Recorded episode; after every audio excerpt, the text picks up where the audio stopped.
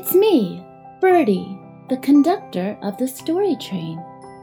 I'm the one that wears a green baseball cap with a little white birdie on the front and my favorite overalls. All aboard the story train! Find a comfy seat. We're about to leave the station, and you know what that means. We're going someplace new. One whistle, we're on our way. I wonder where Story Train will lead us this time. We're entering the Rainbow Tunnel. Hold on, everyone. It's off to far, far away. This is so exciting. Just on the other side of the short rainbow tunnel lies our destination. That was quick. We're already at the end of the tunnel. Oh, I know this place. It's a wishing well. Today's story is about a young girl who learns an important lesson on Christmas Day. It's called Toinette's Invisible Christmas. The winter sun was nearing the horizon's edge. Each moment the tree shadows grew longer in the forest.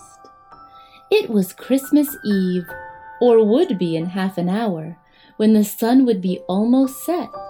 But it did not feel like Christmas, for the afternoon was mild temperatured and sweet, and the wind was still as it moved about slowly, as though to imitate the vanished birds. Soft trills and whistles, odd little shakes and twitters. It was astonishing what pretty noises the wind made. Young Toinette stood pitcher in hand beside a well. Wishing well, the people in the town called it, for they believed that if anyone standing there bowed to the east, repeated a certain rhyme, and wished a wish, the wish would certainly come true. Unluckily, nobody knew exactly what the rhyme was. Toinette did not know either. She was wishing that she did, as she stood with her eyes fixed on the bubbling water. How nice it would be, Toinette thought, to be able to make a wish. What beautiful things would be hers if it were only to wish and to have. She would be beautiful, rich, good, oh, so good. Her younger siblings at home would all love her dearly and never be disagreeable her mother would not have to work so hard, and they would all go back to France, which her mother said was si belle. Oh dear, how nice it would be!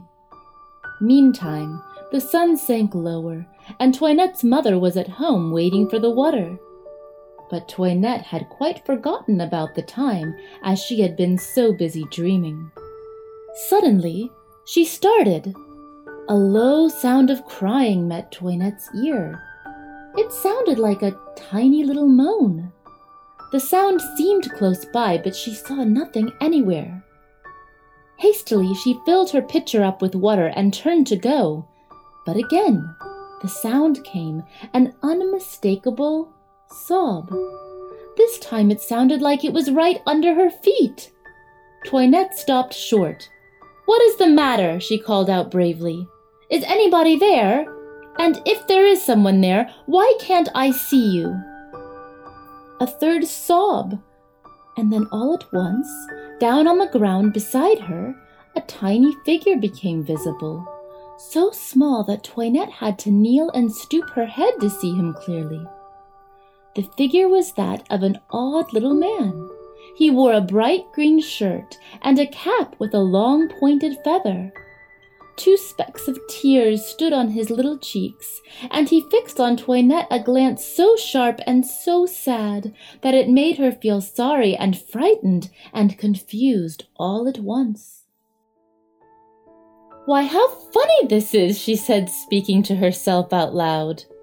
Not at all, replied the little man, in a voice as dry and crisp as the chirr of a grasshopper anything but funny. I wish you wouldn't use such words. It hurts my feelings, Toinette. Do you know my name then? cried Toinette, astonished.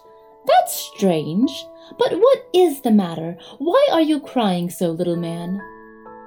I'm not a little man, I'm an elf, responded the dry voice. And I think you'd cry too if you were supposed to meet a friend for tea and instead found yourself spiked on a great bayonet so that you couldn't move an inch. Look! He turned a little as he spoke, and Toinette saw a long rose thorn sticking through the back of his green shirt. The little man could by no means reach the thorn, and so it held him imprisoned in place. That all? A thorn? I'll just take it out for you, Toinette said. Be careful, oh, be careful, entreated the little man. This is my new shirt, you know, my Christmas suit, and it's got to last a whole year. If there is a hole in it, my friend Peascod will tickle me, and then Bean Blossom will tease me, and I will be so terribly embarrassed. He stamped with vexation at the thought. Now, you mustn't do that silly stamping, said Toinette in a motherly tone, or else you'll tear it yourself, you know. She broke off the thorn as she spoke, and gently, ever so gently, drew it out. The elf anxiously examined his outfit. Only a tiny puncture was visible, and his face brightened. You're a kind child, he said. I'll do as much for you some day, perhaps. I would have come before if I'd seen you, remarked Toinette. But I didn't see you a bit. No, because I had my cap on, said the elf. He placed it on his head, and hey presto! Suddenly nobody was there, only a voice which laughed and said, Well, don't stare so. Lay your finger on me now, Toinette. Oh, said Toinette with a gasp as she did so, and felt the little elf beneath her fingertips. How wonderful! What fun it must be to have a cap that makes you invisible! The children wouldn't see me at home if I had a cap like that. I would sneak into my little brothers' and little sisters' rooms and surprise them. They would go on talking and never guess that I was there. I should so like it. Do elves ever lend their caps to anybody? I wish you'd lend me yours. It must be so nice to be invisible. Ho! cried the elf, appearing suddenly again. Lend my cap indeed! Why, it wouldn't stay on the very tip of your ear, it's so small. As for nice, that depends. Sometimes it is, and sometimes it isn't. No, the only way for big people like you to be invisible is to gather the fern seed and put it in their shoes. Gather it? Where? I've never seen any fern seed lying about, said Toinette, starting around her. Of course not. We elves take care of that, replied the little man. Nobody finds the fern seed but ourselves. I'll tell you what, though. You were such a nice child to take out the thorn so cleverly that I'll give you a little of the seed. Then you can try the fun of being invisible to your heart's content. Will you really? How delightful! May I have it now? Ha! Do you think I carry my pocket stuffed with it? said the elf. Not at all. Go home, Toinette. Say not a word to anyone, but leave your bedroom window open tonight, and you'll see what you'll see. He laid his finger on his nose as he spoke, gave a jump like a grasshopper, clapping on his cap as he went, and poof, vanished. Toinette lingered a moment, in hopes that he might come back, then took her pitcher and hurried home with the water. The woods were very dusky by this time, but she was so excited from her strange adventure that Toinette didn't feel afraid in the least. You've been out for such a long while, exclaimed her mother, when Toinette finally did arrive home. You must make better speed next time, my child. It's far too late for you to be out alone. Toinette pouted as she was apt to do when scolded. The younger children clamored to know what had kept her, and she spoke pettishly and crossly, so that they too became cross, and presently went into the outer kitchen to play by themselves. It made Toinette angry and unhappy at times when the younger children went off to play without her, but she did not realize that it was in great part her own fault and so she did not do anything to mend the situation with her younger brothers and sisters. Tell me a story, said baby Jean, creeping to Toinette's knee a little later. But Toinette's head was full of the elf. She had no time to spare for little Jean.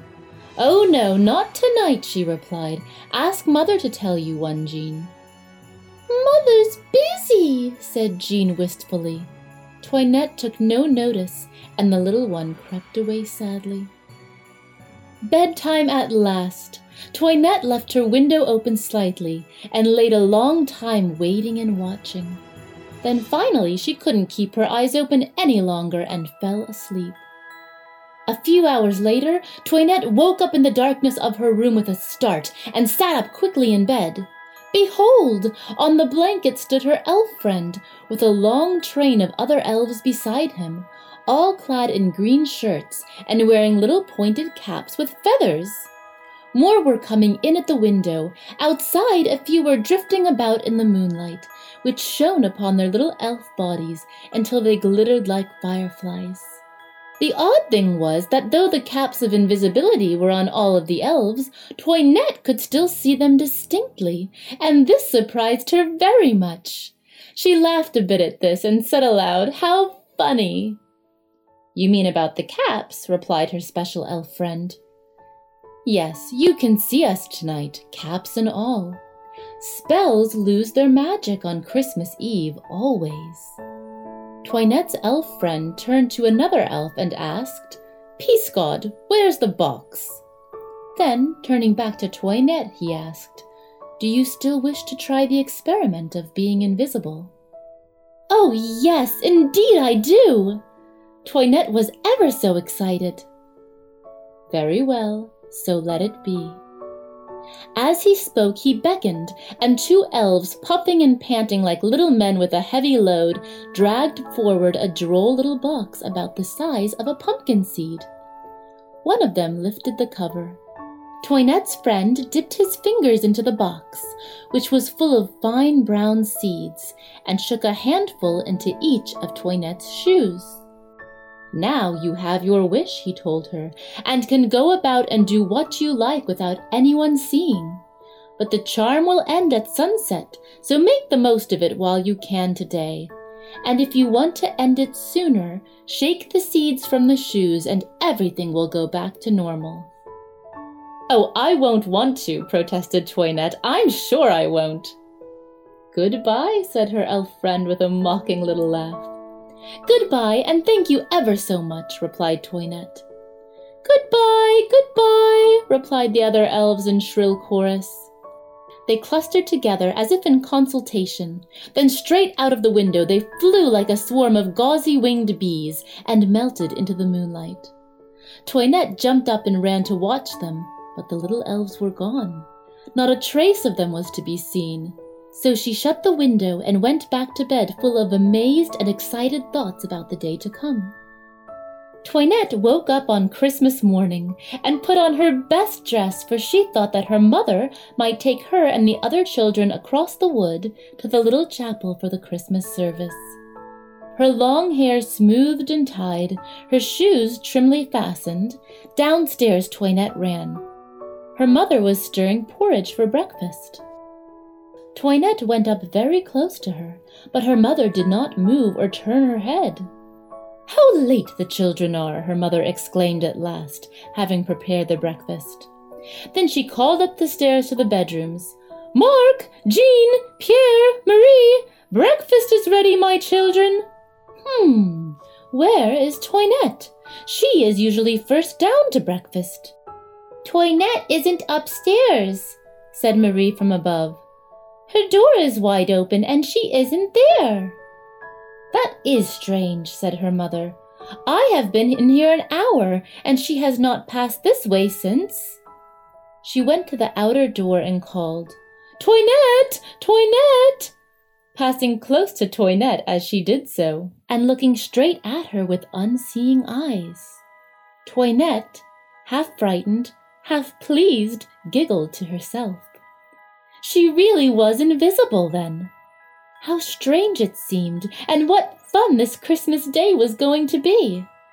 The children sat down to breakfast.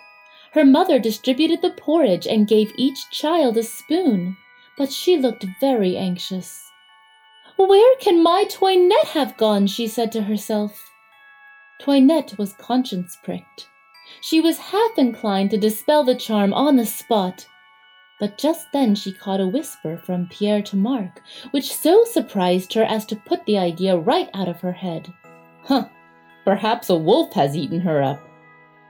This was what Pierre said, and Mark answered unfeelingly, If he has, I shall ask mother to let me have Toinette's room for my own. Poor Toinette! Her cheeks burned, and her eyes filled with tears at this. Didn't her brothers love her a bit then? Next she grew angry. What a bad little brother he was, she thought. The smoking porridge reminded her that she was hungry. So, brushing away the tears, Toinette slipped a spoon off the table, and whenever she found the chance, dipped it into the bowl for a mouthful. The porridge disappeared rapidly. I want some more, said Jean. Bless me, how fast you've eaten this morning, said her mother, turning the bowl. This made Toinette laugh, which shook her spoon, and a drop of the hot mixture fell right on the tip of her sister Marie's nose as she sat with upturned face waiting for her turn for a second helping. Marie gave a little scream. What is it? said the mother. Hot water right in my face, spluttered Marie. Water, cried Mark. It's porridge. You splattered with your spoon.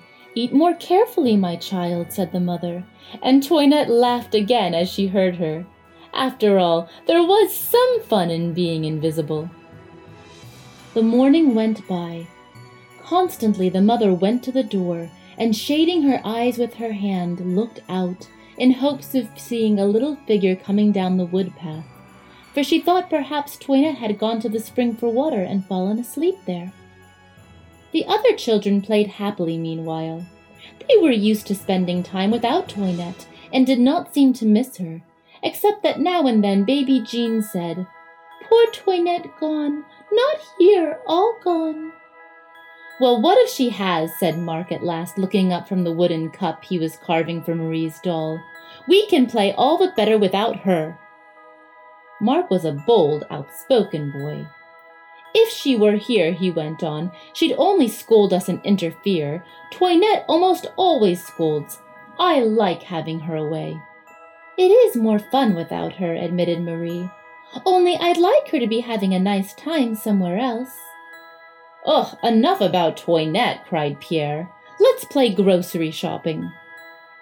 Toinette had never felt so unhappy in her life as when she stood there unseen and heard her siblings say these words.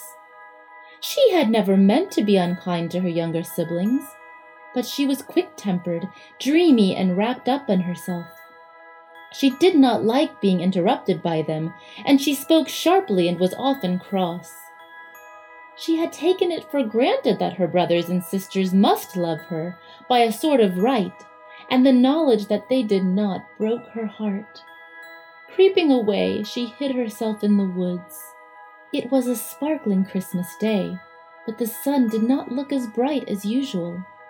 Cuddled down under a rosebush, Toinette sat sobbing at the recollection of the speeches she had overheard. By and by, a little voice within her woke up and began to make itself audible. All of us know this little voice. We call it our conscience. Jean missed me, she thought. And oh dear, I pushed her away only last night and wouldn't tell her a story. And Marie hoped I was having a pleasant time somewhere. I wish I hadn't lost my temper with Marie last Friday, and I wish I hadn't thrown Mark's ball into the trash that day I was angry with him. How unkind he was to say that about me. But I wasn't always kind to him either. And I'm older and should know better. And once I said that I wished a bear would eat Pierre up. That was because he broke my cup. Oh dear, oh dear, what a naughty girl I've been to all of them. But you could be better and kinder if you tried, couldn't you? said the inward voice. I think you could. And Toinette clasped her hands tight and said out loud, I could, oh yes, I could. Yes, and I will. The first thing to be done was to get rid of the fern seed which was making her invisible. She untied her shoes and shook the fern seed out into the grass. It dropped and seemed to melt into the air, for it instantly vanished. A mischievous little laugh sounded close behind, and a green elf coat was momentarily visible under a nearby bush. But Toinette had had enough of the elves, and tying her shoes, took the road toward home, running with all of her might. Where have you been all day, Toinette? cried the children, as breathless and panting she flew in at the gate to her home. But Toinette could not speak. She made slowly for her mother, who stood in the doorway. She flung herself into her mother's arms and burst into a passion of tears. Ma chérie, what is it? Where have you been? asked her mother. She lifted Toinette into her arms as she spoke and took her inside. The other children followed, whispering and peeping, but the mother sent them away, and sitting down by the fire with Toinette in her lap, she rocked and hushed and comforted, as though Toinette was once again a little baby. Gradually, the sobs stopped. For a while, Toinette lay quiet with her head on her mother's breast. Then she wiped her wet eyes, put her arms around her mother's neck, and told her everything that had happened from the very beginning. Her mother listened with alarm. Saints protect us, she muttered. Then, feeling Toinette's hands and head, her mother said, You have a fever, my dear Toinette. I will make you a warm drink, my darling, and then you must go to bed and rest. Toinette protested, but in the end her worried mother had her way. Toinette went to bed, and perhaps it was the wisest thing, because the warm drink threw her into a long, sound sleep, and when she woke, she was herself again, bright and well and hungry for dinner. Yes, she was herself again, but not quite the same Toinette that she'd been before. Nobody changes from bad to better in a minute. It takes time for that time and effort, and a long struggle with naughty habits and tempers. But there is sometimes a certain minute or day in which people begin to change, and that is how it was for Toinette. The elf's lesson was not lost upon her. She began to fight with herself, to watch her faults and try to conquer them. It was hard work. Often Toinette felt discouraged, but she kept on. Week after week and month after month, she grew less selfish, kinder, and more patient than she used to be. When she failed and her old fractious temper got the better of her, Toinette was very sorry and begged everyone's forgiveness. Her mother began to think that the elves had really bewitched her child. As for the children, they learned to love Toinette as never before, and came to her with all their pains and pleasures as children should to a kind older sister. Each fresh proof of this, every kiss from little Jean, every confidence from Mark, was a comfort to Toinette, for she never forgot being invisible on Christmas Day, and felt that no trouble was too much to wipe out that unhappy memory. I think they like me better than they did then, she would say to herself. But then the thought came. Perhaps if I were invisible again, if they did not know I was there, I might hear something to make me feel as badly as I did that Christmas morning. These sad thoughts were part of the bitter fruit of the elves' fern seed. So, with doubts and fears, the year went by, and once again it was Christmas Eve. Toinette had been asleep some hours when she was roused by a sharp tapping at the window pane. Startled and only half awake, she sat up in bed and saw by the moonlight a tiny figure outside, which she immediately recognized. It was her elf friend, drumming with his knuckles as hard as he could on her glass window. Let me in, cried the dry little voice. So Toinette opened the window, and her elf friend flew in and perched as before on her blanket. Merry Christmas, Toinette, he said, and a Happy New Year when it comes. I've brought you a present. And dipping into a pouch tied around his waist, he pulled out a handful of something brown. Toinette knew what it was in a moment. Oh no, she cried, shrinking back. Don't give me any fern seeds. They frighten me. I don't like them.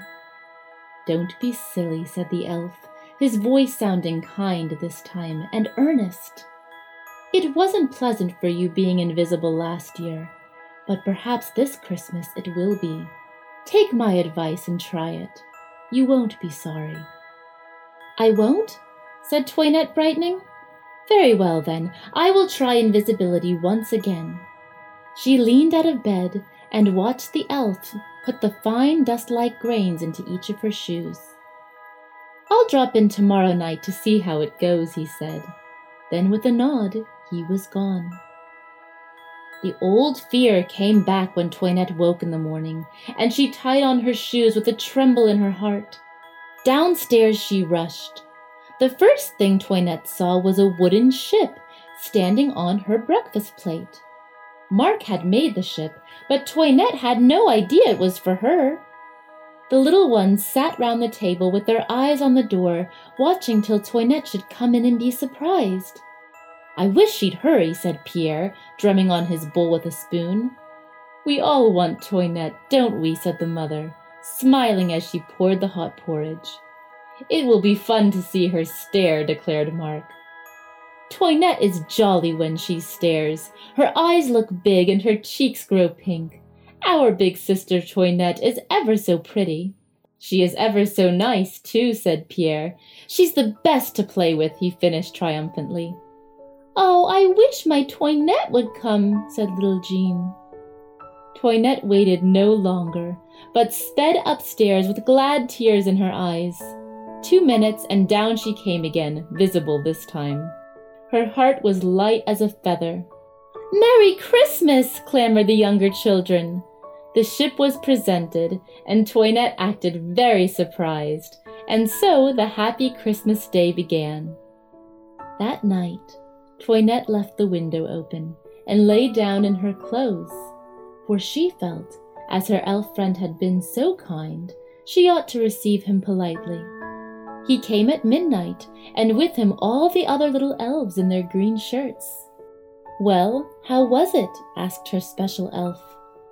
Oh, I liked it this time, declared Toinette with shining eyes, and I thank you so very much. I'm glad you did, said the elf, and I'm glad you are thankful, for we want you to do something for us, Toinette. Well, what can it be? inquired Toinette, wondering. You must know, her elf said, that there is nothing in the whole world that we elves enjoy so much as a bowl of fern seed soup. But fern seed soup has to be cooked over a real fire, and we are too scared to go near fire because our wings might get scorched. So we hardly ever get to eat any fern seed soup. Now, Toinette, for Christmas, will you make us some? Indeed I will, cried Toinette, only you must tell me how. It is very simple, said the elf named Peascod. Only seed and honeydew stirred from left to right with a spring of fennel. Here's the seed and the fennel, and here's the dew. Be sure and stir from the left. If you don't, it curdles and the flavor will be spoiled. Down into the kitchen they all went together, and Toinette, moving very softly, quickened the fire, set out the smallest bowl she could find, and spread the doll's table with the wooden saucers which Mark had made for Jean to play with. Then she mixed and stirred as the elves bade, and when the soup was done, she served it to them as their Christmas supper, smoking hot. How they feasted! No bumblebee dipping into a flower cup has ever sipped and twinkled more happily than the little elves. When the last drop of the soup was eaten, the elves prepared to go. Each one kissed Toinette's hand and said a word of farewell. Toinette's special elf friend brushed his feathered cap over the doorpost as he passed.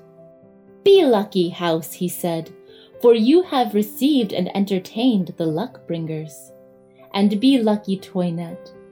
Good temper is good luck, and sweet words and kind looks and peace in the heart are the fairest of fortunes.